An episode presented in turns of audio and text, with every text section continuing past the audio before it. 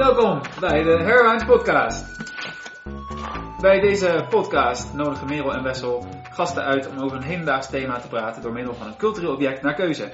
Via deze tekst, film, website, muziek of wat dan ook proberen ze het thema van de aflevering beter te begrijpen vanuit hun achtergrond en de achtergrond van hun gasten. Het thema van deze Herwijns Podcast is de vrouwelijke held. Onze gasten zijn vandaag Lieke, die mediavist is en aan het promoveren is, en Sjoerd, een Nederlandicus. Ja, uh, we wilden het over dit thema hebben, omdat uh, de laatste jaren, maar eigenlijk altijd al, um, veel voorbeelden zijn van uh, vrouwelijke helden als een soort tegenbeeld van de mannelijke held. vaak is het een reactie op specifiek het beeld van de mannelijke held. Het is een kwestie geworden van vertegenwoordiging en van het hervertellen van vastgekoekte verwachtingspatronen, zowel kunstzinnig als politiek of zelfs ironisch. Er zijn natuurlijk heel veel vrouwelijke karakters al heel lang heldhaftig, maar het is misschien iets anders om um, in verhalen vrouwen als de, de heldenstatus uh, of de heldenstatus te laten dragen. Er zijn vaak herinterpretaties, zoals Miss Marvel, waar nu een nieuwe film van uitgekomen, Ghostbusters, die vrouwelijk zijn geworden, de onlangs aangekondigde James Bond, die vrouwelijk gaat worden. Uh, de heldenstatus wordt dan overgedragen aan een vrouw. Er zijn natuurlijk ook series en boeken die juist specifiek vrouwelijke heldenkarakters bevatten, zoals Jessica Jones of Shuri in The Black Panther. En er zijn verhalen met duidelijk vrouwelijke helden, zoals Daenerys in Game of Thrones, Katniss Everdeen in The Hunger Games en Elsa in Frozen. En in deze podcast willen we discussiëren over wat de vrouwelijke held succesvol maakt, hoe ze verschilt van een mannelijke held en of een strong female lead een belangrijke feministische rol te vervullen heeft. En we gaan beginnen met Merel. Ja, um, nou uh, wat ik dacht is, als we het hebben over de vrouwelijke held, dan moeten we dus als allereerste bepalen wat is een held. En uh, nou zegt Wikipedia heel leuk, is, uh, een held is een perso personage met uitzonderlijke moed van adel, of adellijk, dat weet Lieke misschien meer over, en niet, iets met kracht. En vanuit een zwakke positie, dus vanuit een gevaar of rampspoed, heeft deze persoon toont moed en zelfopoffering voor de grotere zaak. En toen dat, dacht ik zelf, je hebt eigenlijk drie soorten helden. Dit mag uiteraard betwist worden. Uh, de eerste held is de underdog, degene die tegen alle verwachtingen in uiteindelijk het kwade overwint of de slechterik verslaat. Ik dacht zelf aan bijvoorbeeld Harry Potter. Um, maar goed, ik denk wel vaker aan um, er zijn nog uh, meerdere voorbeelden, uiteraard. De andere is de held van het verhaal. Dat zoals je in uh, ridderromans hebt, dat er iemand op een kweester gaat, dus op een tocht om uh, een bepaald doel te bereiken. Um, en de derde optie is de superhuman, dus de, de superheld die meestal niet uh, menselijk is of in ieder geval deels goddelijk en die dus uh, bovenmenselijke krachten heeft en tegen het kwaad vecht. En um, ja, dus een held maakt altijd een, een, ontwikkeling, of altijd in geval in, in de gevallen A en B, um, maakt het een ontwikkeling mee vanuit een, een ondergeschikte positie uh, overwint hij iets wat groter lijkt dan hij of haarzelf. En dan is de vraag, wat is er dan specifiek vrouwelijk aan een vrouwelijke held? Is er iets extra's dat een vrouwelijke held een vrouwelijke held maakt? En uh, wat ik zelf dacht is dat een vrouw wordt natuurlijk stereotyp altijd gezien als iemand die zwak is. Het, het van een zwakke geslacht. We hebben minder uh, fysieke kracht. Um, dus het underdog aspect van het eerste type held wordt nog meer aangezet uh, gezet als iemand een vrouwelijke held is. Um, waardoor uh, het feit dat ze overwint misschien als nog uh, heldhaftiger, ja. ja. heldhaftiger wordt gezien. Um, waar ik dan ook meteen dan denk van is een vrouwelijke held dan per definitie feministisch? Omdat ze laat zien uh, dat vrouwen niet zwak zijn. Um, en toen zat ik zelf te denken, oké, okay, en welke casus ga ik dan nemen voor deze aflevering? En um, toen heb ik een heel leuk gesprek gehad met Tim en Renske, waarvoor dank. Um, en toen kwam ik op Eowyn, of Eowyn, ik weet niet hoe het precies uitspreekt, van Lord of the Rings. En uh, zij begint eigenlijk in een bijna typische vrouwenpositie binnen het huis. Ze heeft heel lang voor de koning, haar oom, gezorgd, want die is onder invloed van Grima. Um, en um, haar oom, als die uiteindelijk weer een echte koning is, dus niet meer onder invloed van, van Grima, de slechte persoon, die geeft haar wel een, een grote rol als leider van het volk, maar wel de leider van het volk die uh, de vrouwen en de kinderen veilig moet brengen en die, zeg maar, um, uh, die de veiligheid moet bieden uh, in de, de omgeving waar ze, de Helms Diep gaan ze naartoe, om te zorgen dat die, uh, dat die mensen veilig blijven. En zij zegt, ja, maar ik wil eigenlijk vechten. En um, wat ze dan dus uiteindelijk doet, is ze verkleedt zich als man. En volgens mij is dit een topos binnen de vrouwelijke held, dat ze zich verkleedt als man. Um, gaat volgens mij ook nog wel terugkomen inderdaad. Precies, volgens mij gaat dat nog wel terugkomen in deze podcast. Um, dan, en uh, in die uh, vermomming als man gaat ze dus wel vechten. Gaat ze dat, dat grote laatste gevecht van de Lord of the Rings uh, doet ze aan mee. En dan um, verslaat ze de Witch King of Angmar, dus de koning van de Nazgul. En het verhaal van deze Nazgul koning, koning is dat hij niet uh, verslagen kan worden door een man. Uh, de Engelse quote is: Not by the hand of man shall he fall. En um, dat zegt hij ook op het moment dat Eowyn voor hem staat: van ha, uh, voel gek, wat doe je nou? je kan me niet verslaan, want um, geen levende man zal mij weerstreven, zoals de Nederlandse versie zegt. En dan zegt Eowyn, uh, maar ik ben geen, geen man. Ik ben Eowyn, ik ben een vrouw. En daarom kan ze hem verslaan, omdat uh, zij geen man is. En... Ik altijd heel erg aan Macbeth denken. En dan was het ook een beetje teleurgesteld door de voorstelling. Ja. Maar goed, ja. ja. Wil, je, wil je nog zeggen uh, bij wat voor een van die drie helden deze zij ondervalt? Um, ja, ik, ik vind dus zelf dat, dat de eerste de eerste held, die, die heldentype, dus uh, het onderdo onder, underdog type, dat dat eigenlijk altijd wel, heb ik het idee, bijna altijd wel meespeelt bij een vrouw. Uh, omdat, simpelweg omdat vrouwen dus gezien, als, gezien worden als um, fysiek minder krachtig. Nou is dat bij uh, superhelden misschien minder zo. Bij, wat is het, Wonder Woman, is het volgens mij nooit een die komt ook uit een vrouwenmaatschappij, hè? Ja, dus precies. Dat, dat, ja. Misschien niet goed. Ik ben niet helemaal thuis in de, in de superhelden genre. Ja, het is wel een interessante zijtak, omdat daar de, je wordt daar een soort van gelijk getrokken. We hebben allemaal superkrachten. Ja. Vrouwen en mannen hebben dezelfde superkrachten of andere superkrachten, maar in ieder geval ongeveer even machtig. Dus daar wordt dat, ja, dat, dat, uh, ja. die standaardwaarde wordt daar in ieder geval gelijk getrokken. Maar het is hier bij Eowyn niet zo, want zij is een gewone vrouw, toch? Uh, nee, ze is, ze is de, uh, het nichtje van de koning. Dus ze heeft wel een uh, uitzonderlijke positie. En ze ja. zegt ook ergens in de, in, de, in de film en in het boek, neem ik aan ook, maar dat heb ik minder voor de geest. zegt ze, ja, wij vrouwen van Rohan, wij hebben altijd wel le leren omgaan met het zwaard. Ja. Omdat ze, ze heeft een hele mooie quote. Um, uh, dat ze zegt van, wij, wij, hebben geleerd dat als je uh, zelf geen zwaard bezit, je nog steeds kan, gedood kan worden door een zwaard. Ja. Waar, waar ze voor mijn gevoel heel duidelijk op uh, vrouwen doelt. Vrouwen hebben geen zwaard. Ja. Maar juist de vrouwen van Rohan worden wel, of in ieder geval de prinsessen van Rohan worden wel opgeleid in de zwaardkunsten. En ze heet ook Shield Maiden of Rohan op een gegeven moment. En wat ik, wat ik zelf ook bijvoorbeeld heel grappig vond, is dat ze heeft die, ik vind hem altijd heel irritant, een hele irritante verliefdheid op Aragorn. um, ja, en ik, ik, zat, ik zat altijd van, ah, moet dat nou? Uh, en uh, toen vertelde Renske dus van de week van, ja, maar ze is niet verliefd op Aragorn, ze is verliefd op het leven wat hij leidt. Hè.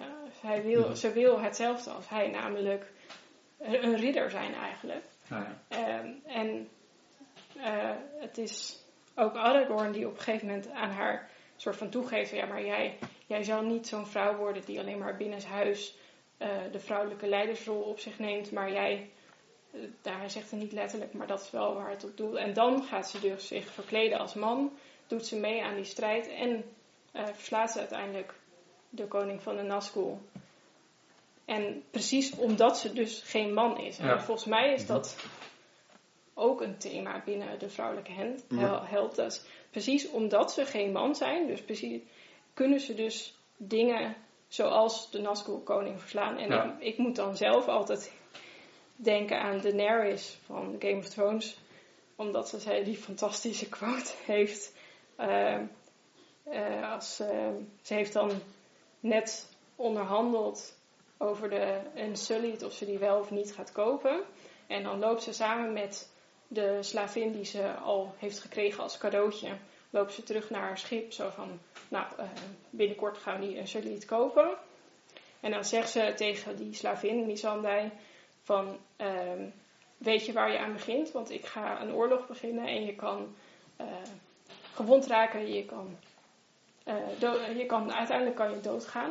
Weet, je waar je aan begint? En dan zegt Missandei Valar Morgulis, wat in ehm, die taal betekent eh, all men must die, Iedereen, el- elke man moet doodgaan. Mhm. En dan zegt Daenerys, maar wij zijn geen mannen. Maar in de oorspronkelijke taal betekent dat dan man of betekent dat dan gewoon Ja, ik, ik, mensheid? ik heb dat opgezocht, maar ehm, het betekent daadwerkelijk, zeg maar, mannelijk Biologisch man. mens. Oké. Ja. Ja. Ehm, Heftig. ja, maar... Ja, Mag ik nog even terugkomen op? Ja, Ehm, ja, we zijn best wel snel over je, over je eerste punt heen gegaan. Of nou ja, die- dat je die drie typen uitlegt. Mhm. Accepteren wij dat gewoon? Als in... nee, nee, nee, nee, natuurlijk niet. Ja, ik bedoel meer, eh, eh, vind jij zeg maar dat, de, dat jouw heldin Eowyn, dat die onder een van die drie valt? Of je zei zeg van, een, de eerste type is een underdog. Ja. En zei vrij snel daarna van, maar vrouwen zijn soort van altijd bijna underdog. Ja, dus eigenlijk gewoon automatisch, omdat het een held is, is het, omdat het een vrouw is die iets onderneemt, is het ook een held. Want ze is meteen underdog, want ze is een vrouwelijke Misschien moet daar Nee. dan wel succes bij.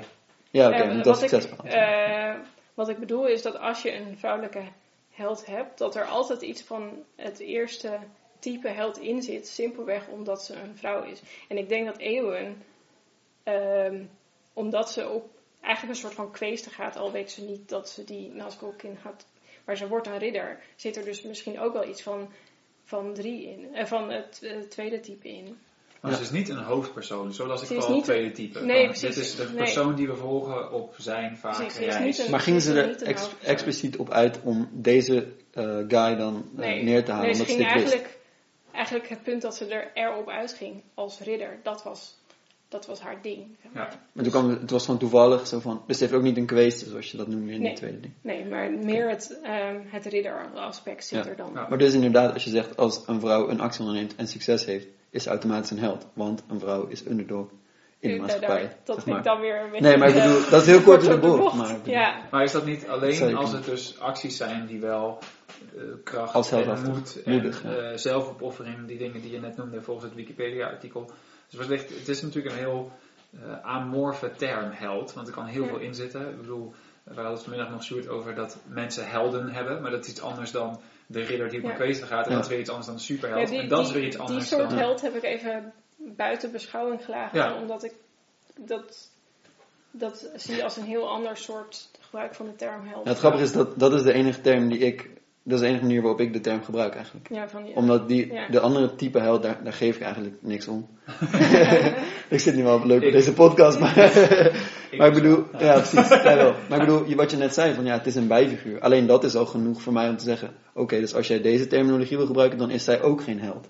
Want, weet je wel, Ja. Nee, het is er slechts zit- een bijfiguur. Ja, er, zit, er zitten aspecten in. Als in Ze heeft held, ze held, heldaspecten. Ja, Ik wil zeggen dat ze een heldendaad verricht heeft. Ja, eh, ja, zeker. ja. Zij doet iets wat niemand anders had gekund, in ieder geval. Nee. Volgens die voorspelling van de... En dat is een heldhaftig iets. Dus Nou ze is ja, een van de helden van Ze het heeft een groot kwaad overwonnen. Dus Ieder- dat is dan, iedereen eh, dacht dat de Nazgul King niet te verslaan was. Want dat was de, ehm, de voorspelling op het ding. Not by the hand of man shall he fall. Dus iedereen dacht, oh, hij is onverslaanbaar.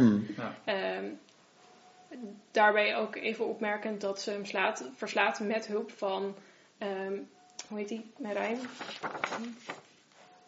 De Ja. Hobbit, Marijn? Ja. Hobbit, ja. De Hobbit. Dus dat is ook geen man. Als in geen mens. Ja, ja. Ja. Vet. Wel een vet voorbeeld, man. Dat, Ja, het, dat en- het zo van wel echt een plot-element is dat ze vrouw is. zeg Ja, en ik denk, dat, ik denk dus dat dat vaker is bij vrouwelijke helden. Dat het feit, precies het feit dat ze geen man zijn, meespeelt in het feit dat ze held zijn en daardoor die daad kunnen verrichten. Ehm, en, Vind je daarvan?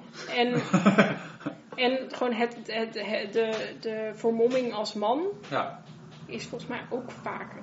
Dus, eh, ja, eh, Mulan, Mulan doet dat ja, ook. ja, precies. Ehm, Want anders mogen ze geen held zijn. Dat is dan, ja, dat is dan de reden. Want, Ja, eh, want Ja, bij. Iwan is het van nee, jij moet ons volk ehm, leiden in deze moeilijke tijden. En je moet Ja. zorgen dat zij veilig, zich veilig voelen. En zij Ja. denkt, daar heb ik geen zin in. Nou, het grappige is een soort thuisfront situatie die in de Eerste en Tweede Wereldoorlog heel erg meespeelde. Ja. Dat vrouwen echt wel moesten vechten, maar dan aan, aan thuis. Ja, precies. Dat ja. er toch zo'n soort strijdtaal in gekruipt dan. Ja. Maar laten we even wel zijn, er moet wel iemand dat doen. Ja. Ik bedoel, er moet iemand die Ja. mensen door Helms Diep leiden en er moet iemand thuis. Ja, en je zou Thuis. kunnen zeggen dat het net zoveel kracht en zelfopoffering vereist. Dus ja. Ja, dat is ook een heldhaftige taak op een Ja. bepaalde manier. Ik zeg niet nu van, vrouw, dus, dus vrouwen moeten doen, maar ik bedoel, Nee. iemand moet dat doen. Ja. Maar Iwan die zelf gaf aan, ik wil heel graag meevechten. En Ja. die kan dat ook. Ja. En, en dat mocht en niet. ze, werd, ja, ze werd geweigerd eigenlijk omdat ze een vrouw was. Ja, precies. Oké, ja, goed. Oké, nou laten we doorgaan naar de volgende. Ja. Ja, ehm, ik ga het over een, een held, heldin hebben die echt bestaan heeft. Oeh. Misschien wel de bekendste vrouwelijke held uit de Europese geschiedenis, namelijk Jeanne d'Arc. Ehm, ik wil het eigenlijk vooral hebben over ehm, haar moderne receptie en hoe zij door verschillende groepen als eh, heldin eh, gezien wordt. Eh, maar ik dacht misschien toch even beginnen met, met de, de middeleeuwse context, want de meeste mensen zullen de naam Jeanne d'Arc wel hebben, maar weten misschien niet meer helemaal hoe dat nou precies zit. Ehm, zij leefde in de eerste helft van de 15e eeuw. Het was nogal een roerige periode. Eh, de 100-jarige oorlog was namelijk gaande tussen Frankrijk en Engeland. Eh, daarnaast was er in Frankrijk zelf ook een eh, burgeroorlog gaande, waarbij de Bourgondiërs eigenlijk een verbond met de Engelsen hadden gesloten. Waarbij de dauphin, de Franse kroonprins, eigenlijk van eh, troonsopvolging was uitgesloten. Ehm, Jeanne zelf was een boerenmeisje uit het dorpje Domremy, dat eh, aan de Maas ligt. Ehm, zij wordt vaak voorgesteld als een heel arm herderinnetje, maar dat is denk ik toch een beetje een, een poging om die underdog-positie waar Merel het net over had, om die eh, te versterken. Want eigenlijk was haar vader was wel boer, maar was een redelijk welgestelde boer die ook land bezat. Ehm, maar waarom zij nou zo bijzonder was, is dat eh, zij op haar dertiende eigenlijk een soort openbaringen van God kreeg. Eh, ze hoorde allerlei stemmen van eh, God zelf, maar ook van heiligen zoals heilige Catharina, Margaretha en de aartsengel Michael. En de belangrijkste boodschap die zij kreeg was dat zij het beleg van Orléans moest breken door de Engelsen. Dus zij moest de dauphin gaan steunen in zijn strijd tegen de Fransen en de Bourgondiërs. Ehm, uiteindelijk wist zij ehm, de lokale adel van haar doel te overtuigen. Ehm, en eh, die zorgde ervoor dat zij een escorte kreeg om naar de dauphin te trekken. En dat deed zij gekleed als man. Dus dat, hier zien we ook weer dat eh, cross-dressing eh, aspect. Mhm. Ehm, uiteindelijk lukte het haar ook om de eh dauphin te overtuigen. Ze moest eerst nog door een aantal geleerden overhoord eh, worden. Ehm, en uiteindelijk mocht zij dus naar Orléans trekken met een klein leger. Eh, en zoals eh, waarschijnlijk bekend eh, had zij daar enorm succes. En of het nou kwam door goddelijke ingrijpen of door haar tactisch inzicht of gewoon het feit dat men haar als een bron van inspiratie zag, werd het beleg inderdaad opgebroken. Ehm, ze had veel succes, maar daarnaast ging het met haar persoonlijk helaas wat minder. ze werd namelijk ehm, gevangen genomen door de Bourgondiërs, eh, verkocht aan de Engelsen, dus dat was de vijand. Eh, en die ehm, namen haar dus gevangen, er kwam een proces en uiteindelijk eh, is zij als ketter op de brandstapel geëindigd. Dus ehm, hier toch een held met een eh, tragisch einde. Een soort van mat Maar wel succes martelaar. in haar leven. Inderdaad, een martelaar. Eh, ze had succes in haar leven, maar ze was eh 19 toen ze op de brandstapel stierf. Dus Beetje, eh, ja. toch wel een tragisch verhaal. Hm. Eh, nou, er zijn dus verschillende groepen die in haar echt een soort icoon, een, een, een heldin zien. Ehm, de eerste groep die misschien voor de hand ligt, die ik wil bespreken, dat eh, zijn nationalisten. Ehm, zoals waarschijnlijk bekend kwam, werd in de 19e eeuw werd, eh, na- nationalisme kwam op en daarbij werd Jeanne d'Arc als een eh, nationale held gezien. Natuurlijk vooral in Frankrijk. Ze werd ook de patroonheilige van Frankrijk. En dit is iets wat niet alleen van de 19e eeuw is, want ehm, in Frankrijk hebben we nu natuurlijk Front National, die ook Jeanne d'Arc als een belangrijk icoon ziet. Daarbij is het ook interessant dat eh, Marine Le Pen nu natuurlijk de vrouwelijke Mhm. leider van Front National is. Dus ook wel een beetje als een Jeanne d'Arc gepositioneerd wordt, of Ja, daar in ieder geval Dus, eh, affiniteit mee heeft. Ze kunnen, ze- eh, Marine kan zich spiegelen aan Jeanne d'Arc. Ja, Ja. zeker. Ja, ja. Eh, maar wat ik nou zo interessant vind, is dat ze ook eh, buiten Frankrijk wel als nationale heldin of nationalistische inspiratie wordt gezien. Eh, bijvoorbeeld rond 1800 heeft de Duitse dichter Friedrich Schiller eh, die Jungvrouw van, eh, van Orléans geschreven. Waarbij hij eigenlijk het idee van de Duitse nazistaat wilde promoten, maar daar dus een Franse heldin voor gebruikte. Eh, wat heel apart is. En ik heb toevallig ehm, een anderhalf jaar geleden een uitvoering van dit stuk gezien door het Nationale Toneel in Nederland. En dan kun je misschien afvragen, ja, wat moeten we nu nog met zo'n door en door nationalistisch stuk? Eh, maar de regisseur, Teu Boermans, eh, heeft daar nog een eigen interpretatie aan gegeven. Ehm, hij stopt er natuurlijk, in, in dat stuk stopt hij namelijk beelden van 20e en 21e eeuws geweld en oorlog. Ehm, en hij wilde eigenlijk in dat stuk laten zien hoe Jeanne, eh, Jeanne d'Arc iemand is die geradicaliseerd raakt. Dus eigenlijk in plaats van een Hm. heldin wordt zij een beetje een ehm, ja, fanaticus, haast een terrorist. In interviews vergelijkt hij haar, haar ook wel met eh, Tanja Nijmeijer en met ehm, vrouwelijke Syriëgangers.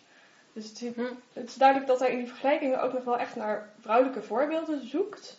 Eh, maar toch die eh, radicalisatie, wat toch, nou ja, meestal toch een, iets, iets is wat we met mannen associëren, dat hij dat als eh, thema neemt. Maar is dit een, als ik even mag, is dit een, de Nederlands, Nederlandse interpretatie van dat ene stuk van Chile? Ja, dus het is inderdaad, ehm, het toneelstuk is dus op Schiller gebaseerd, maar er is een, een, Eigen een, draai. een eigen draai aangegeven. Vooral ook in de beelden die je tussendoor ziet. En merkte je dat ook toen je dat zag? Dat dit, dat dit de hoek was, de invalshoek? Eh, ja, dat, ja, dat merkte je wel. Dat was wel redelijk eh, expliciet inderdaad. Dus ik vind het wel interessant dat aan de ene kant eh, bij Front Nationaal wordt de nationalistische held gewoon nog als zodanig gebruikt, eh, Ja. maar het wordt dus ook eh, bevraagd. Mhm. Ja. Ja, wat, ik- wat ik grappig daar, je noemde het woord icoon. Ja. En daar, daar zat ik zelf ook aan te denken dat een held eh, krijgt bijna, bijna, nou ja, daarom heb je ook die derde, eh, dat derde aspect, dus een eh, superheld. Ja, En een held krijgt altijd iets, mythisch of zo. ja, iets, ehm, iets, iets irreëels, iets Ja. buiten, bovenmenselijks, ehm, waardoor ze bijna alleen maar als goed worden gezien. Ja. Terwijl je inderdaad aan Jeanne d'Arc bijvoorbeeld kanttekeningen kan platen, plaatsen. Vooral, Ja, precies. Ze was- heeft natuurlijk wel gewoon deelgenomen aan gewelddadige strijd. Dus Ja, maar wat nou als je fanaticus bent voor het goede doel? Ja, nou ja, dat is weer een hele discussie op zich, denk ik. Ja, dat, is- dat is, dat is Ja. wezenlijk toch? dan denk ik komen we weer terug op Ja. Daenerys. Die, Ja. die begint als een held vanuit een, een underdog. Oh, wacht, dit is het moment. Dit Ja. is een onthullingswaarschuwing. Ja, oh ja. ja, Eh, die, die begint als held vanuit een underdog-positie. Ze wordt verkocht. Ze moet de vrouw zijn. Ze moet een, een zoon krijgen voor de kal. En dan krijgt ze dus die hele ehm, eh, opleving, ontwikkeling tot sterke vrouw die zich inzet eh, tegen de sla- slavernij. En dus die quote heeft die ik net zei. Ja. Maar wij zijn geen mannen. Dus eh, dat geeft echt aan dat ze deze strijd als vrouw zijnde aangaat. En dan denkt iedereen dat is een held. Mhm. Maar eh, als we het laatste seizoen en ook eigenlijk het seizoen daarvoor al zien, ze wordt steeds radicaler. Dus ze wordt net misschien als Jeanne d'Arc, eh, heeft ze fanatische eh, ideeën. Ja. Is, is dat het goede woord, fanatisch? en eh, slaat ze eigenlijk door. Ja, Maar wil, je, wil je nu vanuit deze invalshoek, nu je dit gezien hebt en dit weet, wil je zeg maar aan de heldenstatus van Jeanne d'Arc twisten?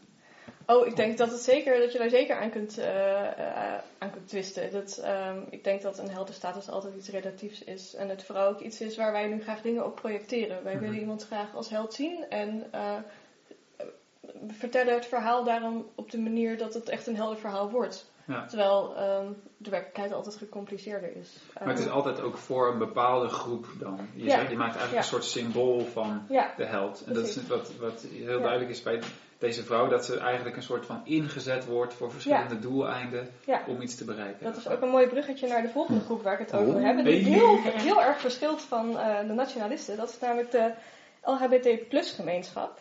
Eh, zoals al vermeld, ehm kleedde Jeanne d'Arc zich als man. Ehm, en dit is ook iets wat in haar proces een grote rol speelde. Zij wilde geen eh, berouw tonen voor het feit dat zij mannenkleding droeg, waar zij van beschuldigd werd. En uiteindelijk speelde het ook een grote rol in haar veroordeling, omdat ehm, er net een bijbelvers is waarin staat dat je als vrouw niet als eh, man mag kleden. Eh, en op basis daarvan werd zij eigenlijk uiteindelijk veroordeeld. En dat maakt haar natuurlijk een, ook een nou ja, bijzonder icoon voor eh, bijvoorbeeld ehm, ja, trans mensen eh, die ook onderdrukt worden en gedwongen worden door een maatschappij om de kleren eh, te dragen die bij hun gender of bij hun geslacht hoort. Ja. Ehm, ja, en al in het begin van de 20e eeuw is wel eh, gespeculeerd of Jeanne d'Arc misschien lesbisch was of eh, transpersoon of misschien zelfs interseksueel was. Dus dat zij biologisch gezien zowel eh, man als vrouw was. En wat ik wel interessant vond is dat Madonna een paar maanden geleden een video heeft uitgebracht bij haar liedje Dark Ballet. Ehm, en die video gaat over Jeanne d'Arc. Ehm, vooral over de gevangenschap, het proces en de executie. Eh, dus de, eigenlijk de alle minder leuke aspecten van eh Jeanne d'Arc's leven. De, eh, en eh, degene die eh, Jeanne d'Arc vertolkt in deze video is eh, Mickey Blanco. Dit is een zwarte queer eh, rapper. Ehm, die ook een activist is voor eh, transrechten en eh, ook eh seropositief is zelf. En dus eh, op heel veel verschillende manieren natuurlijk nou ja, met eh, discriminatie en onderdrukking te Maar maken wat heeft. betekent dat seropositief? Eh, dat hij eh, hip heeft. Oké. Ja. En is eh, Mickey Blanco, ik, ik ken, ik heb hem een keer gezien. Ja. Het is een man die is gekleed als een vrouw of is dat een transseksueel? Wat is de Ehm, ik, heb, ik heb me daar echt geprobeerd te verdiepen. Ik geloof dat hij zich een tijdje als transvrouw heeft geïdentificeerd, Mhm. maar zich nu als vrouwelijke man identificeert. Dus wel zichzelf als man ziet, maar wel heel erg ehm, de vrouwelijke aspecten in zichzelf eh, erkent en ook vrouwenkleding draagt. En eh, dus wel heel erg opkomend voor eh, de rechten van Hm. mensen die wel transseksueel zijn. En dat is, dus Madonna gebruikt het Jeanne d'Arc verhaal. Ja. Maar gebruikt Madonna dat voor een LHBT plus doel? Of is dat meer een feministisch doel? En is het dan Mickey Blanco dan ook nog daardoor LHBT? Het is, ehm, ja, het, het, het, lijkt zowel in het liedje als in de video best wel om LHBT plus rechten te gaan. Ehm, zit ook de tekst in, I can dress like a boy, I can dress like a girl. Dus die soort van binariteit bevragen. Ehm, en het gaat heel duidelijk om, eh, in het liedje gaat het ook om een wereld waarin bepaalde normen zijn, eh, maar dat eh, er toch mensen zijn die zichzelf proberen te zijn in die wereld, eh, eh, lastig gemaakt wordt. Want dat is wat Madonna vooral gebruikt. Het feit dat zij zich verkleed had als man. Ja, Dat is best wel ja. eigenlijk... of Ik vind dat een- klein aspect in het Jeanne d'Arc verhaal, als ik Ja. het zo vrij mag zijn. Maar dat... Ehm, ja. ja. maar het is natuurlijk wel een, eh, het is wel iets wat haar ook uniek of bijzonder maakt. Omdat natuurlijk eh, in die tijd ehm, eh, vrouwen die ten strijde trokken, waren er niet, nou ja, niet in overvloeden.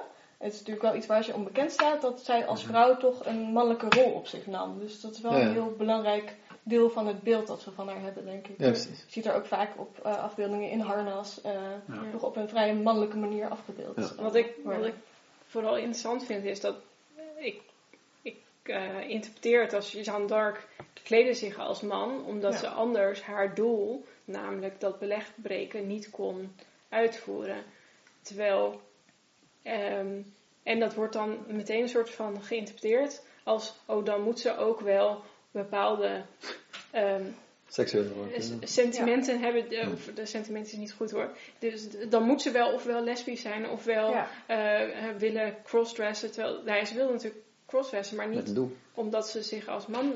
Ja, het is wel zo dat ze dus in de gevangenis ook geweigerd heeft om een vrouwenkleding te dragen. Maar dat kan er ook mee te maken hebben gehad dat ze mannelijke bewakers hadden en eh, had en bang Oh ja. was voor, eh, voor verkrachting of iets dergelijks. Hm. Maar het was wel, ja, het was wel iets waar ze erg aan vasthield en waar ze zich niet voor wilde verontschuldigen. Dus Ja, ja. ja, het, ik- kan me voorstellen dat je dit echt op verschillende manieren kunt interpreteren. Ja. Eh, maar ja, blijkt, het, het heeft er wel voor gezorgd dat zij zo'n belangrijk icoon is geworden. Ja, want de heldhaftigheid zit er nu wel als underdog in het ehm, in opstand komen tegen een gevestigde orde. Ja, Vanuit Ja. een bepaald perspectief. En dat kunnen de ja. Engelsen zijn, maar ook net zo goed de, het patriarchaat. Bijvoorbeeld, ja, of, Ja. of de, de dogmatische christendom, wat, eh, wat in ieder geval door de Engelsen dan werd eh, Ja. gebezigd of zo. Maar Ja. ik, ik zie nog steeds niet hoe dit, hoe, hoe, even dat filmpje van Madonna weer, hoe dat een LHBT plus statement is en niet een feministisch statement. Nou, ik denk dus omdat heldendom altijd vanuit perspectieven kan worden gebruikt voor een bepaald doeleinde. Ik denk dat dat dan de les is die we over d'Arc kunnen. Eh, Oh, oké, zo. Ja. Maar ik snap even niet, gewoon niet hoe, hoe dat dan gebruikt is in dit nee, geval. ja, Maar, Ja, dat moeten we gaat allemaal dus, even eh, gaan kijken. Oké. Ja, Oké, je hebt nog een groep, Ja, zie nou, de laatste groep eh, is eh, ook voor de hand liggend misschien de kerk, of de, de katholieke kerk, of gelovigen. Ja. Ehm, eh, het proces van Jeanne d'Arc is eigenlijk al vrij snel na haar dood herzien eh, en is eh, toegegeven dat er fouten zijn gemaakt. En dan in 1456 werd ze als martelares ehm, eh, gezien. Eh, pas in 1920 werd ze echt heilig verklaard. Ehm, Dus En zo is- lange tijd ertussen. Ja, dat, eh, interessant. ja. Maar heilige Ja. verklaring, dat is ook wel, ja, dat, dat Ja, daar moeten ook ja. wonderen voor geschieden, ook nog Ja. na de dood van de heilige. Dus Ja. dat is iets wat vaak ook wel eh, wat langer duurt. Heeft de herinnering, wanneer leefde Jeanne d'Arc ook weer? Ehm 1412 tot eh 1431. Ze is wel vrij Dus, eh, snel alweer. Ze is gewoon- vrij gerehabiliteerd inderdaad, eh, vrij snel Dat is echt snel. Ja, zeker. Ja, nou is er een eh, interessante film eh, die met dit thema van heiligheid eh, speelt. Dat is de film Jeannette, l'enfance de Jeanne d'Arc van de regisseur Bruno Dumont uit 2017. Eh, het is een hele aparte film. Het is een musical, een soort eclectische heavy metal musical over de jeugd en tienerjaren van Jeanne d'Arc. Dus ook niet over het hele spektakel van haar strijd en dergelijke, maar echt over haar jeugd. Hm. Ehm, ja, Bruno Dumont is een vrij experimentele eh, regisseur die ook vaak amateuracteurs eh gebruikt, eh, in dit geval ook. Ehm, en ehm, ja, hij heeft eigenlijk de, veel van de dialogen in de film heeft hij gebaseerd op een ton- toneelstuk van Charles Péguy. Dat was een christelijke en socialistische filosoof. Dus die teksten zijn allemaal heel serieus en zwaar en gaan over vragen als: ehm, ben je zondig als je iemand eh, ziet lijden en dat niet oplost? Het zijn allemaal hele zware thema's. Terwijl de ehm, vorm van de film heel bizar en komisch is. Ehm, het is dus een musical met ook ehm, rare dansvormen erbij. Er wordt ook geheadbanged. eh, er worden een soort radslagen gemaakt. Het speelt zich grotendeels af in een, ja, eigenlijk in een soort Frans eh, glooiend landschap. Waar eh, Jeanne dan als herderin eh, haar schapen hoedt. En er komen af en toe mensen langs om met haar te praten. Er zit bijvoorbeeld ook een non in die gespeeld wordt door twee actrices die de hele tijd naast elkaar staan en dan of om de beurt of tegelijkertijd praten. Dus het moet dan één personage voorstellen. Dus is, qua vorm is het eigenlijk bizar. Ehm, en ik vind dat ehm, heel interessant dat hij voor dat contrast tussen dat serieuze en dat bizarre kiest. Ehm, omdat het ook lijkt alsof hij wel oprecht geïnteresseerd is in vragen als ehm, ja, wat, wat is geloof nu? Ehm, en ook wat is een, een, een heldin? Ook hoe word je nou een held? Eh, kun je in iemands jeugd al tekenen zien van eh, toekomstig heldendom? Hm. Maar juist door dat, eh, in combinatie met dat komische laat hij ook zien dat dit allemaal geen absolute waarden zijn. Dat heldendom en dat geloof. Hm. En dat het ook dingen zijn die je met kunst kan bevragen, waar je eh, grapjes over kunt maken. Dus ik vond het een hele leuke film die ik zeker niet aan iedereen zou aanraden. Je moet en van experimentele films houden en ook nog theologie of Jeanne d'Arc interessant vinden. Hm. Ehm, maar ik vind het wel eh, heel mooi hoe hij eigenlijk de, de heiligheid van Jeanne d'Arc laat zien, maar ook tegelijkertijd eh, bevraagt. Ik vind het sowieso wel vet dat, eh, dat nou, Jeanne d'Arc is natuurlijk al zo oud en archetypisch dat iemand gewoon ja, meer dingen erachter gaat zoeken, meer dingen erachter gaat fantaseren, Ja. zeg maar. En ik vroeg me eens af, je zei van of je de tekenen al kunt zien in de, in de jeugd. Ja. En op wat voor leeftijd had Jeanne d'Arc die, die ingeving van God, zeg maar? Eh, begon op haar dertiende. en vanaf toen kreeg ze dat vaker. Ja. En die, die regisseur, gaat die dan voor de dertiende ook nog? Ja, het begint wel eh, op het moment dat ze al visioenen heeft. Oké. Maar hij laat wel echt een kantelpunt zien. want zij wordt dus, opgedra- het wordt haar opgedragen om krijgsheer te worden. Maar zij ziet zelf niet helemaal in hoe dat dan kan als, als, Als meisje, vrouw als vrouw. ja. En dan is er een moment waarop zij besluit...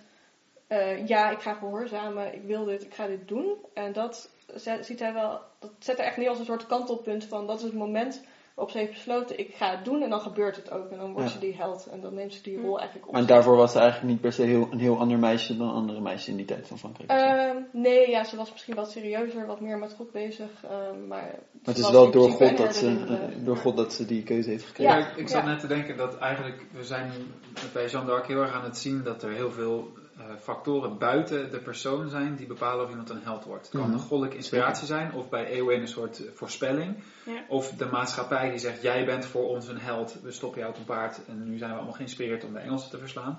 Ehm, of dat we achteraf zeggen, nou als we er nog eens over nadenken, vinden we je eigenlijk heilig of zo, of willen we weer vooruit voor deze ding. Dat, dat de heldhaftigheid van een persoon bijna ondergeschikt is al, in ieder geval in het geval van Jeanne d'Arc, hoewel ik niet weet, misschien was er echt heel veel heldhaftigheid, maar dat het bijna een soort gecreëerd wordt door de omgeving. Ja. Ja, en ook op, dus op heel verschillende manieren. Want je noemt nu drie groepen die echt Ja. enorm van elkaar verschillen. Ja, Ja. En die, die alle drie haar als held hebben eh, neergezet. Ja. Ehm, ja, ehm, op een bepaald aspect van haar ehm, personage. Ja. En dan niet alleen, zeg maar, dus nu noem je dus eh, dat we haar gebruikt hebben als held karakter. Maar ook, wat je ook bedoelde denk ik, is eh, dat de manier waarop ze held is geworden, was ook bepaald door omgevingsfactoren, Ja. zeg maar. Ja. Al heeft, ja, heeft- bij Jean d'Arc kun je wel zeggen dat er een soort doorzettingsvermogen en ook eigen initiatief achter Zeker. zit. Want Ja. zij had die visioenen, eh, dat had ze ook kunnen negeren. Ze had Ja. ook gewoon thuis Ja. kunnen blijven. Maar ze heeft wel echt zelf gezorgd dat ze bij die dauphin aankwam. Ja. En, Ja. ja het is dat een soort zwarte bot. Dat zit er ook. Ja. vaak in bij een held, toch? Dat hij door de omstandigheden in een positie wordt gemanoeuvreerd. Ja. Waar ze dan wel op een gegeven moment nog voor moeten kiezen. Van Ja. oké, en ik ga dit. Dus dat is misschien die, die zelfopoffering. Van ik ga dit wel dan dus doen. ja. En voor altijd veranderd zijn. Dit is ook de hero's journey, die wordt vaak Ja. gebruikt als een soort eh, archetype natuurlijk. Ja. Ja.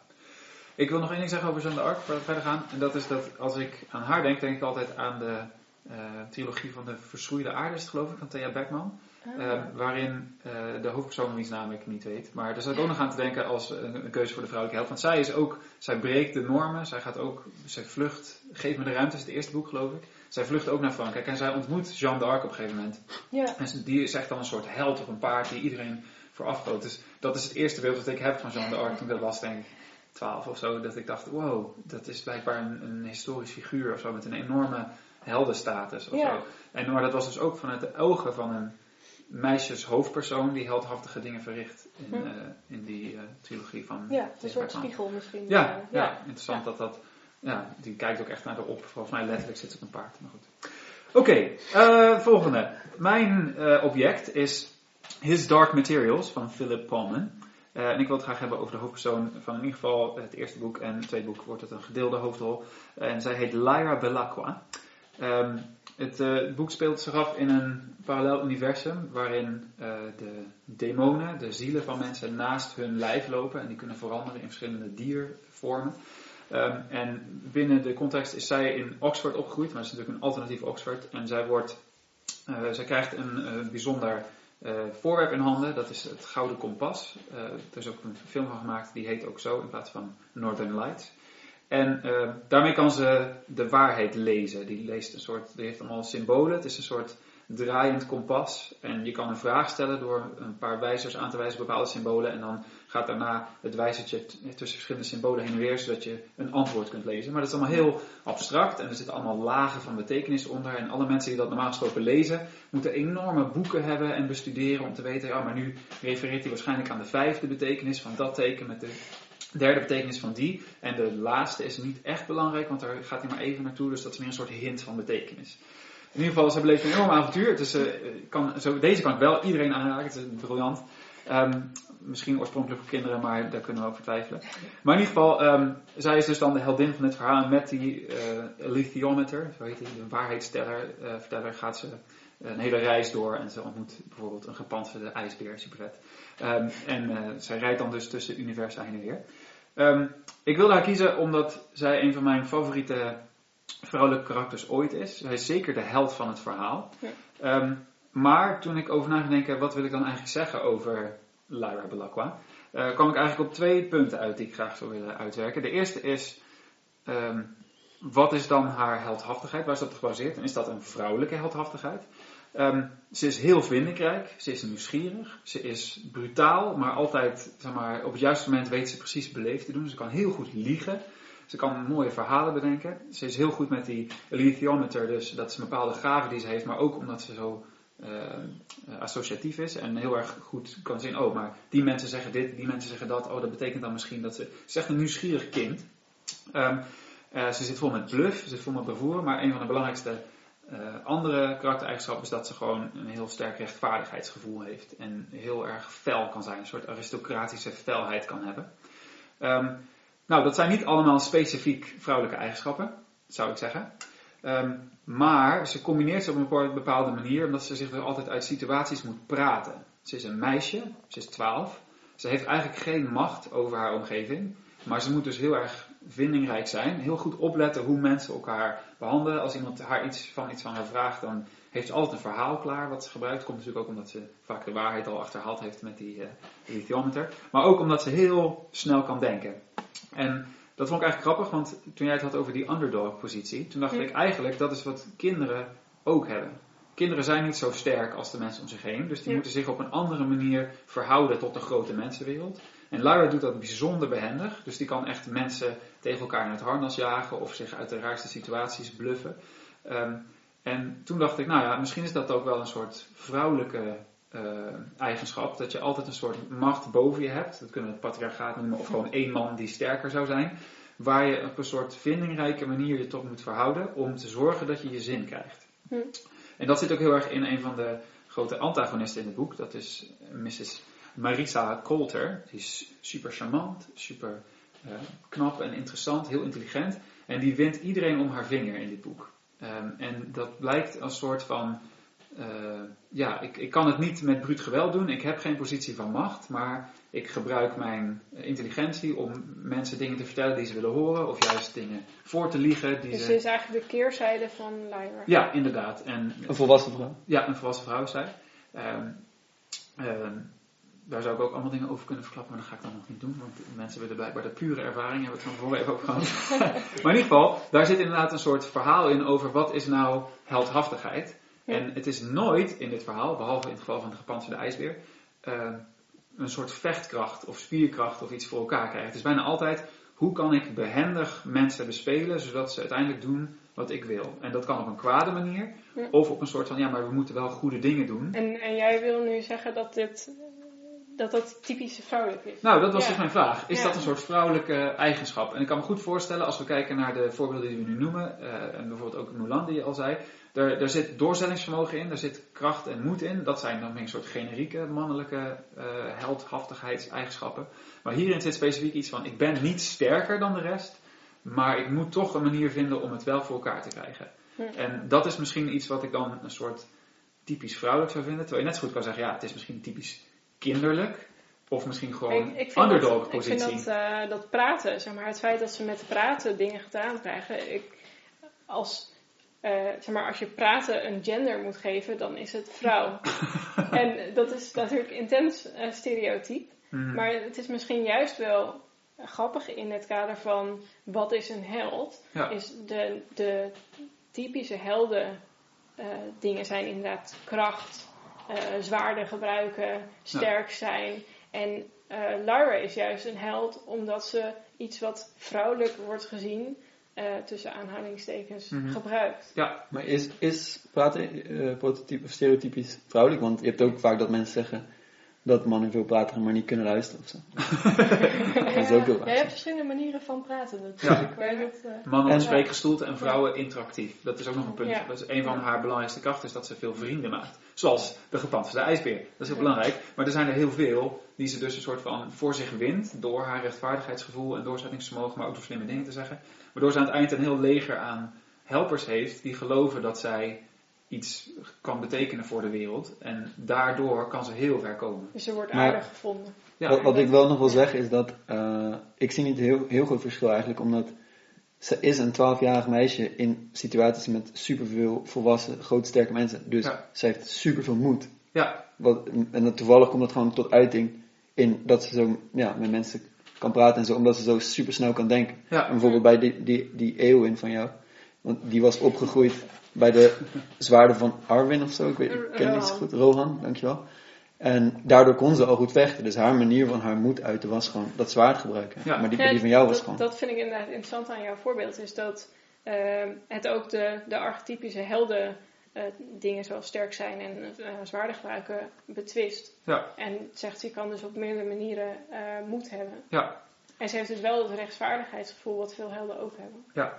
Nou ja, en de vraag is dus, is dat dan uiteindelijk typisch vrouwelijk? Dat was eigenlijk mijn eerste punt. Ik weet niet, je, kan wel, je kunt zeggen dat samenwerking en, en door praten proberen iets uit te halen en juist vanuit een underdog positie iets gedaan te krijgen, dat dat vrouwelijk zou zijn. Maar eigenlijk Nou ja, ben ik daar niet van overtuigd. dan, dan maak je weer dat, zeg maar, dan, dan maak je er weer een dualisme van. Ja, Van, oh, dit is dus vrouwelijk. ja. Terwijl je juist graag wil dat Lara dat. ehm, Ze is Lyra, ze is gewoon een persoon. ja, Ja, precies. Dus Ja. dat, dat man-vrouw er eigenlijk niet meer toe Ja, doet. Maar zo komt het ook op mij over, hè? Als Ja. je had gezegd, Ja. als je dit hele verhaal vertelt en je zei, oh, Lara is trouwens een jongen, dan Ja. is het toch oké? Ja, of precies. Lara is trouwens een meisje, oké. dat, dat is uiteindelijk wat we willen, hoop ik. Ten- Nou ja. Dat is denk ik gelukt in hoe je het hebt verteld. Tenzij, wat ik wat even snel had opgeschreven is, in hoeverre maakt het uit dat wat zij doet heel heldhaftig is omdat ze een kind is? Als in, stel bijvoorbeeld ze, er zijn twee volwassen, volwassen personen die haar willen pakken. Ja, En ehm, eh, zij kan zich eruit lullen, want ze is natuurlijk super slim en zo. ja, Alleen die, die, die personen die pakken haar in eerste instantie niet omdat ze een meisje is. Ja. Dan maakt het uit. ja. Terwijl misschien hadden ze hem wel gepakt als het een jochie van 12 was. Zo van, we zullen je wat leren, we slaan je in elkaar, je bent tot weet je wel. ja. Terwijl bij een meisje houden ze eerst achter. Zou kunnen, weet Ja. ik niet hoe ik het Nee, nee, dat is niet hoe die werkt, maar je vraag is eigenlijk, had het ook gewoon een jongetje kunnen zijn? Dat is. En dan, dan wordt dus inderdaad de hele vraag, is dit een typisch voorbeeld van een vrouwelijke heldin? Of Ja. is het gewoon een held? Een held die toevallig een meisje is. En ik weet dus eigenlijk niet, ik denk eigenlijk dat ik dat laatste prefereer, maar ik kan dat niet helemaal voor mezelf. Het zou ook mooi zijn als we vrouwelijke helden hebben die typisch vrouwelijk zijn. Misschien, denk ik. Maar in dit geval, mijn favoriete voorbeeld is dus gewoon een menselijke held die een meisje is. En ik weet niet of dat erg is. Ik denk- vooral leuk dat er een diversiteit aan vrouwelijke helden is. Ja, dat is dat is één, eh, Dat is niet wel één type van is. Ja, daar dacht ik trouwens ook nog toen jij over Jeanne d'Arc aan het praten was. Ja. Waarom kan Marine Le Pen zich spiegelen aan haar? Omdat er maar één Franse vrouwelijke held is. Ja. Bij wijze van spreken. Er zijn er ongetwijfeld meer. Maar dat is zeg maar, oh, die kennen we allemaal. En eh, eh, welke andere Franse eh, politicus die mannelijk is, kan zich eh, spiegelen aan honderdduizenden Franse helden. Dus dat is misschien inderdaad, die diversiteit is heel belangrijk. En dan hoef je misschien niet te zeggen het is typisch vrouwelijk, maar wel er is een Wat, wat, ik, schakeling aan vrouwelijke eigenschappen daarin of zo. eh, wat ik meer het idee krijg, ik heb eh, het niet gelezen, maar het is dat Lara niet. Het, Lara heeft meer dat. eh, je hebt ook dat eh, type held, dat, de kinderheld, zeg maar. Ja. De, de kind heeft ook van nature een underdog positie, Ja. zoals jij zegt. En eh, die eh, veel kinderliteratuur of eh, young adults gaat, gaat over die kweesten van een kind die dan Ja. ontwikkeling doormaakt en daardoor uiteindelijk ehm, kan doen ehm, wat, hij, wat hij of zij moet doen. Ja. Dus ik, ik heb hier meer bij jouw voorbeeld meer het idee dat eh, het heldendom in het kind zijn zit. Ja. Wat ik dan wel weer grappig vind, is dat Jan d'Arc was ook eigenlijk nog een kind. Ja. Ehm, en dat, dat komt ook vaker voor in eh heldendom. Ja, het was ook, bij Jeanne d'Arc was het ook wel heel belangrijk voor haar positie dat ze nog maagd was. Eh, Oh ja. Want anders kon je geen, eh, niet zo'n boodschap van God krijgen. Ja. En dat heeft natuurlijk ook wel met haar leeftijd te maken. Want ze was Ja. nog niet getrouwd en dergelijke. Dus dat Ja. speelt wel een rol in. ja, alsof er dan iets dus verloren gaat. Dat is wel een van de grote thema's van Historic Materials, dat er een soort puurheid is. Wat ik zei, die demons, die, die veranderen van vorm bij kinderen, maar op een gegeven moment nemen ze een vaste vorm aan, zodat je precies weet wat voor een soort ziel je hebt. Iedereen vraagt zich natuurlijk nu af, oh, wat voor een dier zou ik dan hebben? dat is precies de bedoeling. maar ehm, daar zit een soort eh, original sin doorheen. Voor His Dark Materials is een quote uit ehm, John Milton's Paradise Lost ook. Ehm, dat er dus de original sin vestigt zich op volwassenen. Je verliest je puurheid als je op een gegeven moment dan mee dus vast en dan is er iets mis met je. Dat is een van de belangrijke tegenstanders in het boek die dat probeert Ja, tegen de- te gaan. de puur, puurheid is ook een, inderdaad een eigenschap van, van helden. De- meer dan van vrouwelijke helden misschien zelfs nog? wel in het geval van Jeanne d'Arc. Als het, als het maagd Ja, zijn ja, een zeker. aspect was van... Want ik denk dat dat best wel zou kunnen. Ik denk dat ehm, mannelijke helden mogen ook anti-helden zijn. en vrouwelijke helden misschien minder snel.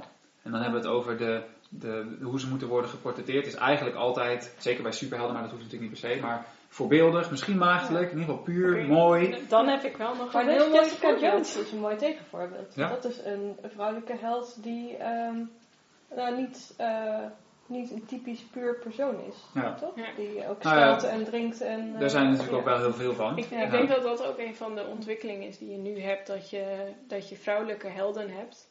In welke vorm dan ook. Die ehm, de, de- inderdaad die, dat beeld van de vrouw als puur of mooi Ja. of wat dan ook. Of netjes eh teniet doen. En Ja. in dat geval, ik zou, zeg maar, als ik bij Game of Thrones een held zou aanwijzen. Wat ik, waarvan ik heel erg twijfel of dat überhaupt het geval is. En ik denk dat Daenerys niet een heldin uiteindelijk. Nou, dat lijkt me vrij duidelijk als we de laatste aflevering hebben gezien. Ehm, maar Arya zou je wel als de heldin kunnen zien, omdat ze uiteindelijk. ehm, zij is degene die de Night King verslaat. Onthullingswaarschuwing? Eh, die hadden we al gehad. Ja.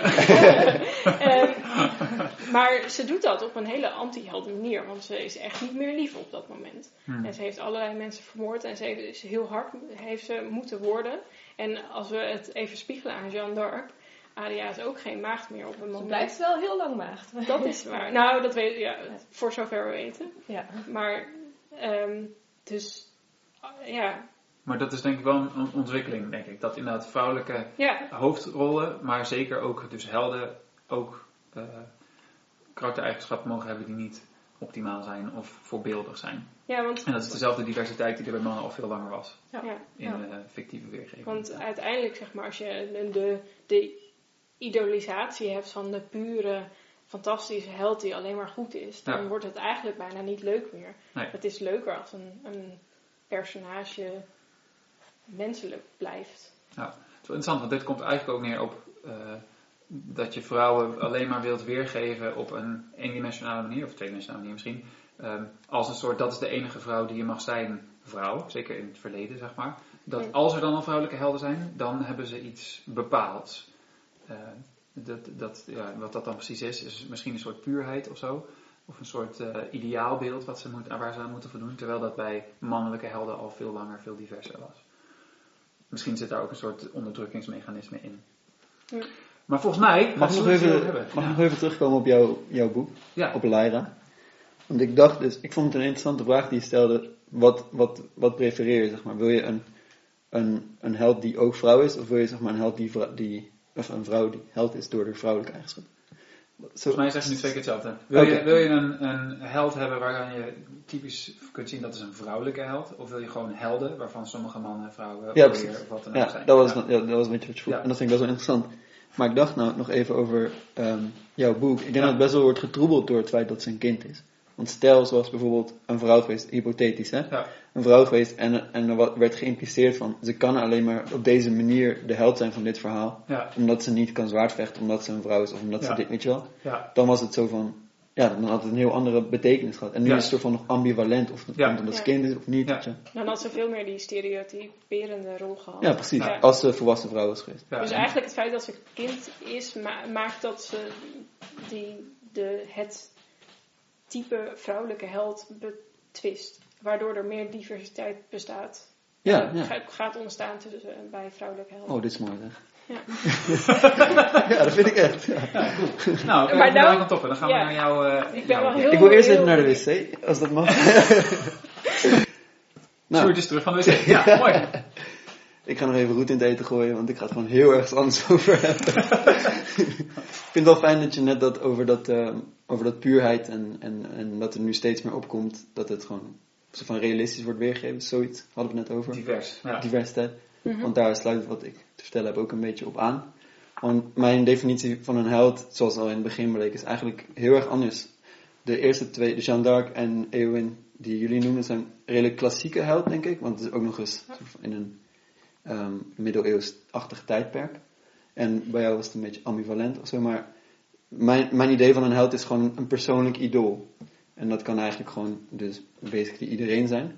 Maar ook eh, iemand die de hoofdpersoon is van een verhaal. Dat is dan ook gewoon, dat is soort van de held van het verhaal. Weet je wel? Dus eigenlijk mijn tweede Eh, ja, maar Type. de tweede was het een beetje toch dat hij... Zonder dan. Ja, precies. Zonder Niet, kwestie. hij is niet een held per se, hij is niet een Ja. ridder. Ehm, en wat ik heb gekozen als object is de serie Girls. En dat is een serie uit eh, 2012, geloof ik. Het is ehm, volledig geschreven, geregisseerd en, en ook eh, de hoofdrol wordt gespeeld door Lena Dunham. Zij is, ze werd daardoor ook een beetje een redelijk controversieel figuur. Eh, daarover straks misschien meer. Maar Girls, dat gaat eigenlijk over eh, een vriendinnengroep van vier vriendinnen. Die wonen in New York. En het zijn, eh, zijn allemaal blank en redelijk upper class. En redelijk privileged, zoals ze dat ook zelf zegt, Lena Dunham. Ehm, en nou, het gaat eigenlijk over hun vriendschap en gewoon een beetje in de jaren twintig, dus gewoon over de crisis die, die zij beleven, weet je wel. En eigenlijk heeft het niet echt een, een heel, heel vast onderwerp of zo. Het is gewoon, nou, daar gaat het over. Ehm, en wat ik daar nog over wil zeggen is dat het een soort van persiflage was, niet intentioneel, op ehm, Sex in the City. Omdat Sex in the City dus een, eh, ook een comedie is tussen vriendinnen die in New York wonen. Maar dat is een soort van fictioneel, soort van perfect beeld van hoe een vriendschap tussen vrouwen dan zou moeten zijn. En dit is dan echt meer een realistisch beeld. Misschien zelfs een beetje te veel, te veel aangezet om, dat, om, aan te, ja, om aan te sterken dat dit van, dit is hoe het echt is. Mhm. En nog daarover, de, de, degene die het gecreëerd heeft, dus Lena Dunham, die zegt dat het niet de bedoeling was om te laten zien hoe het echt aan toe gaat in meisjesvriendschappen. Maar dat zij gewoon een verhaal heeft geschreven vanuit haar eigen achtergrond, namelijk die van een enzovoort enzovoort. En dat dit dus gewoon het verhaal is dat eruit is gekomen eigenlijk. En dat het ook juist eerder een soort van kritiek is op, ehm, op nou ja, dit, eh, nou, op upper class, eh, blanke, privileged meisjes in New York. Die zeg maar het zogenaamd heel zwaar hebben de hele tijd, maar eigenlijk gewoon best wel gewoon voor het kiezen hebben. En eh, zou jij dan Lina Dunham als jouw held zien? Ehm, nee.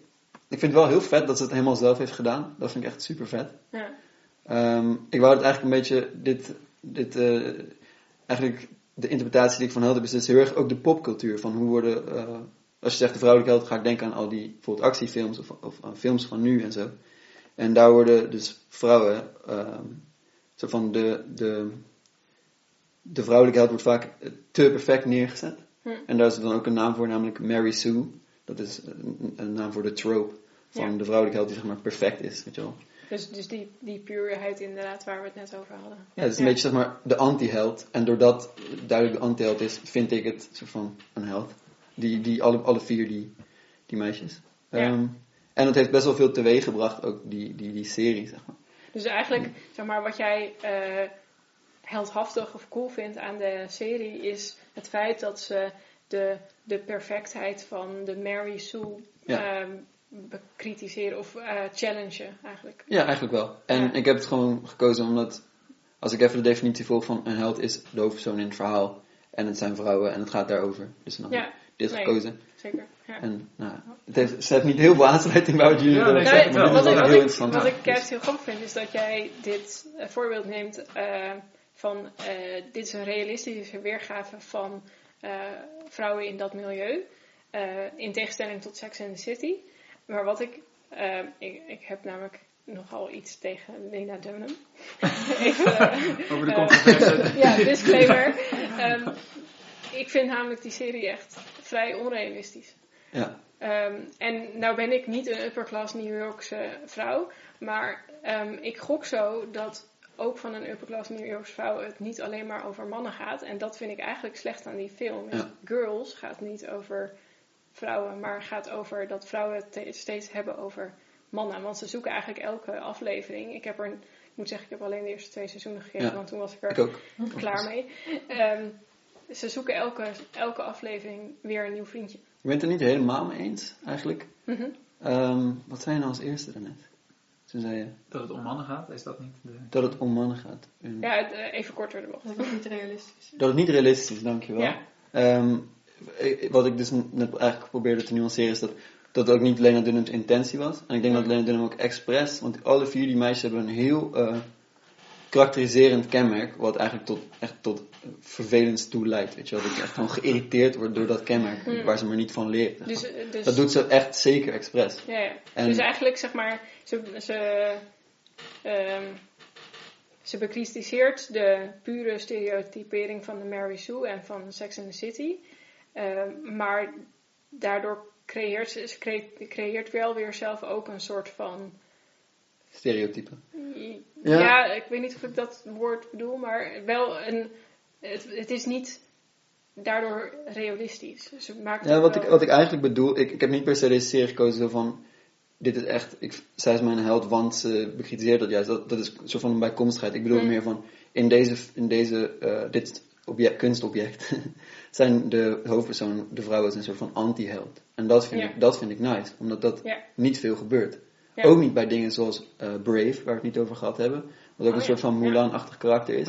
Ook die is supergoed overal in de hele tijd, weet je wel. En dit is juist een vrouwelijke hoofdpersoon die eigenlijk super stom is, gewoon de hele tijd, weet je wel. Dus dat, dat vind ik vet. En inderdaad, Eigenlijk zei, meer, meer zoals Jessica Jones. ik ken het niet, dus ik kan het niet per se. Misschien had ik die wel gekozen als ik het gekend had. Ik, eh, nou ja, het, eh, wat het allemaal gemeen heeft, is dat het, ehm, het beeld van de vrouw als inderdaad als mooi en eh, goed en de, het, het stereotyperende beeld wordt eh, eh, betwijfeld. Dat doet Jessica Jones en dat doen girls Vooral ook. ook aardig, denk ik. Aardig. Vrouwen, vrouwen Ja. zijn heel vaak aardig. Zij zijn echt maar niet aardig Jessica in- Jones girls, die vrouwen zijn niet aardig. Nee. Ja, exact. Ja, dat vind, dat vind ik nice. Dat vind Ja, ik belangrijk. nou, dat, daar ben ik, dat vind ik ook. Maar, bedoel, dat is weer die diversiteit waar we het net over hadden. En Ja, dat, dat goed is. Precies, want Ja. waar, waar, wat ik, waar ik met Wessel ook over had, is dat er bij mannen is gewoon heel, je hebt gewoon een heel groot spectrum. Dus je kan zeggen, je hebt deze held, maar ook deze en ook deze. En bij vrouwen is dat gewoon een stuk kleiner. Dus Ja. vind ik het nice dat girls, girls dit gewoon op de hoop gooit. Ja. Want zo zie ik het echt. Zeg maar, Lena Dunham heeft niet, ik denk niet dit als een kritiek geschreven of zo. Volgens mij, dat eh, volgens mij wil zij gewoon, zij wil gewoon schrijfster worden, zeg maar, dat is haar ding. Ja. En dit is gewoon waar zij over kan schrijven. Dus Ja. dit. En dit gooit ze er gewoon uit. En dan Ja. uiteindelijk gaan mensen ermee aan de Dus, haal. eh, dus eigenlijk is het, het is als, Dat weer als kritiek neergezet. Zo, net zoals Jeanne d'Arc op bepaalde manieren is neergezet. Is dit als Dat denk ik, dat denk ik zeker. Ja, En nog even over om, dat het om mannen draait, daar ben ik niet helemaal mee eens. Want bijvoorbeeld, ehm, eh, want bijvoorbeeld Hannah, die Lena Dunham Mhm. speelt in de serie, die wil bijvoorbeeld schrijfster worden dan. Mhm. Die- dat is haar, zo van haar ultieme doel. En het is, ze loopt eh, vaak tegen mannen karakters aan. Bijvoorbeeld een baas die dan haar de hele tijd aanraakt of zo, weet je wel. Mhm. Het is niet, ik, ik heb niet het idee dat het per se daarom draait. Ze loopt er alleen gewoon vaak tegenaan. Maar net zoals, net zoals mannen in het echte leven tegen problemen met vrouwen aanlopen. Zo, of relatieproblemen en zo.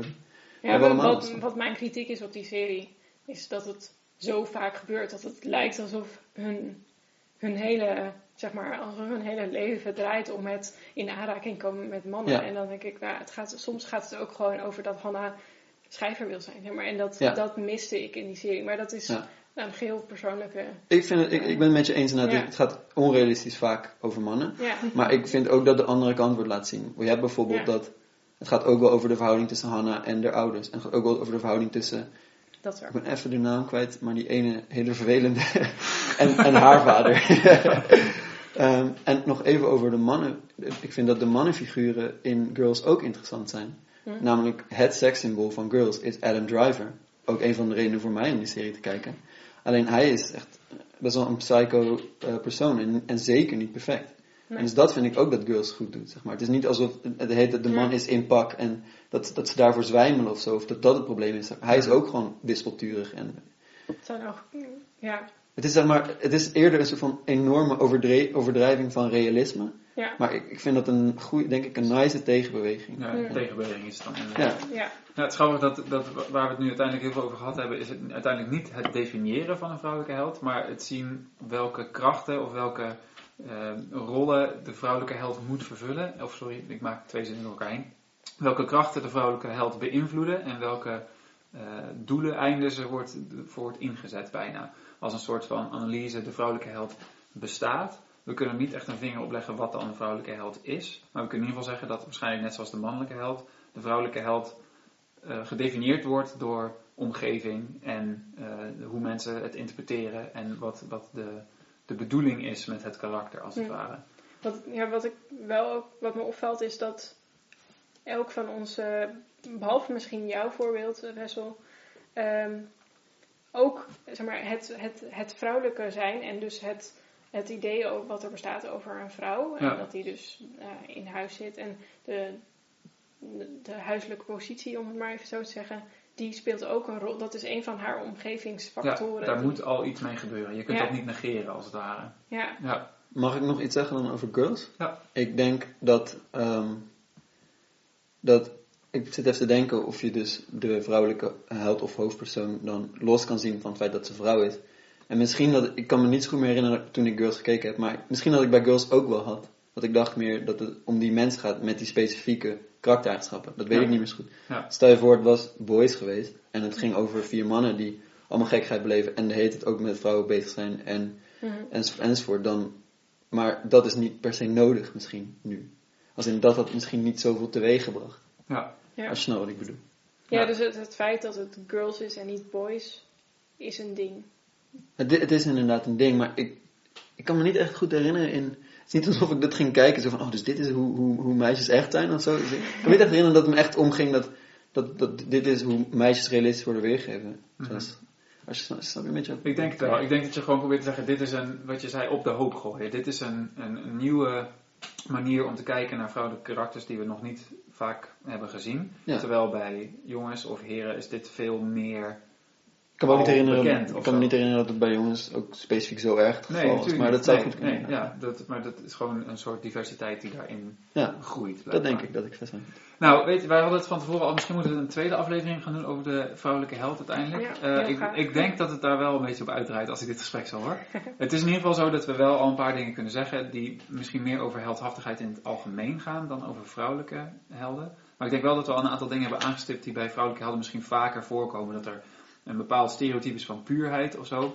Wat eh, in de moderne tijd wel steeds vaker bevraagd wordt en waar ook reacties op zijn. Maar dat is bij herenhelden al veel eerder gebeurd, zeg maar. Zou ik En nog dat één laatste eh, dingetje daarover mogen zeggen? Ja, over Girls. Want een van de redenen dat ik Girls was gaan kijken, was omdat een goede vriendin van mij haar masterscriptie deed over de manier waarop Lena Dunham haar lichaam gebruikt in de serie Girls. Ja, Om dat stereotype van de perfecte mooie vrouw op te breken. Want Lena Dunham heeft niet een stereotype, eh, ja, zo van volledig slank eh, lichaam. ja, En ik wou dat nog gewoon even noemen, dat dat Ja. een van de aanleidingen was dat ik ben gaan kijken. ja. En dat sluit dus hierbij aan, Ja. om dat op te breken. Ja, Ja. precies. En dat die diversiteit nu dan dus steeds meer zichtbaar is. Waarbij dan misschien de vraag nog steeds is, betekent dat dat we alsnog een typische vrouwelijke held kunnen aanwijzen, of in ieder geval eh, eigenschappen kunnen aanwijzen die vrouwelijke helden vaker hebben. Maar dat is dan misschien iets voor de volgende aflevering. Nodig me uit alsjeblieft. ja, is goed. Ehm, iemand nog iets te zeggen? Want anders sluiten we gewoon af. Dan gaan we naar de, uh, ik denk het onderwerp van de volgende aflevering. Meenel dat je dat. Ehm, het doel van onderwijs. Oké, nou super cool. Dan gaan we daarover praten. Ja, nou, dank jullie wel. Ja, Dat was heel echt- goed. Ja, oké, doei!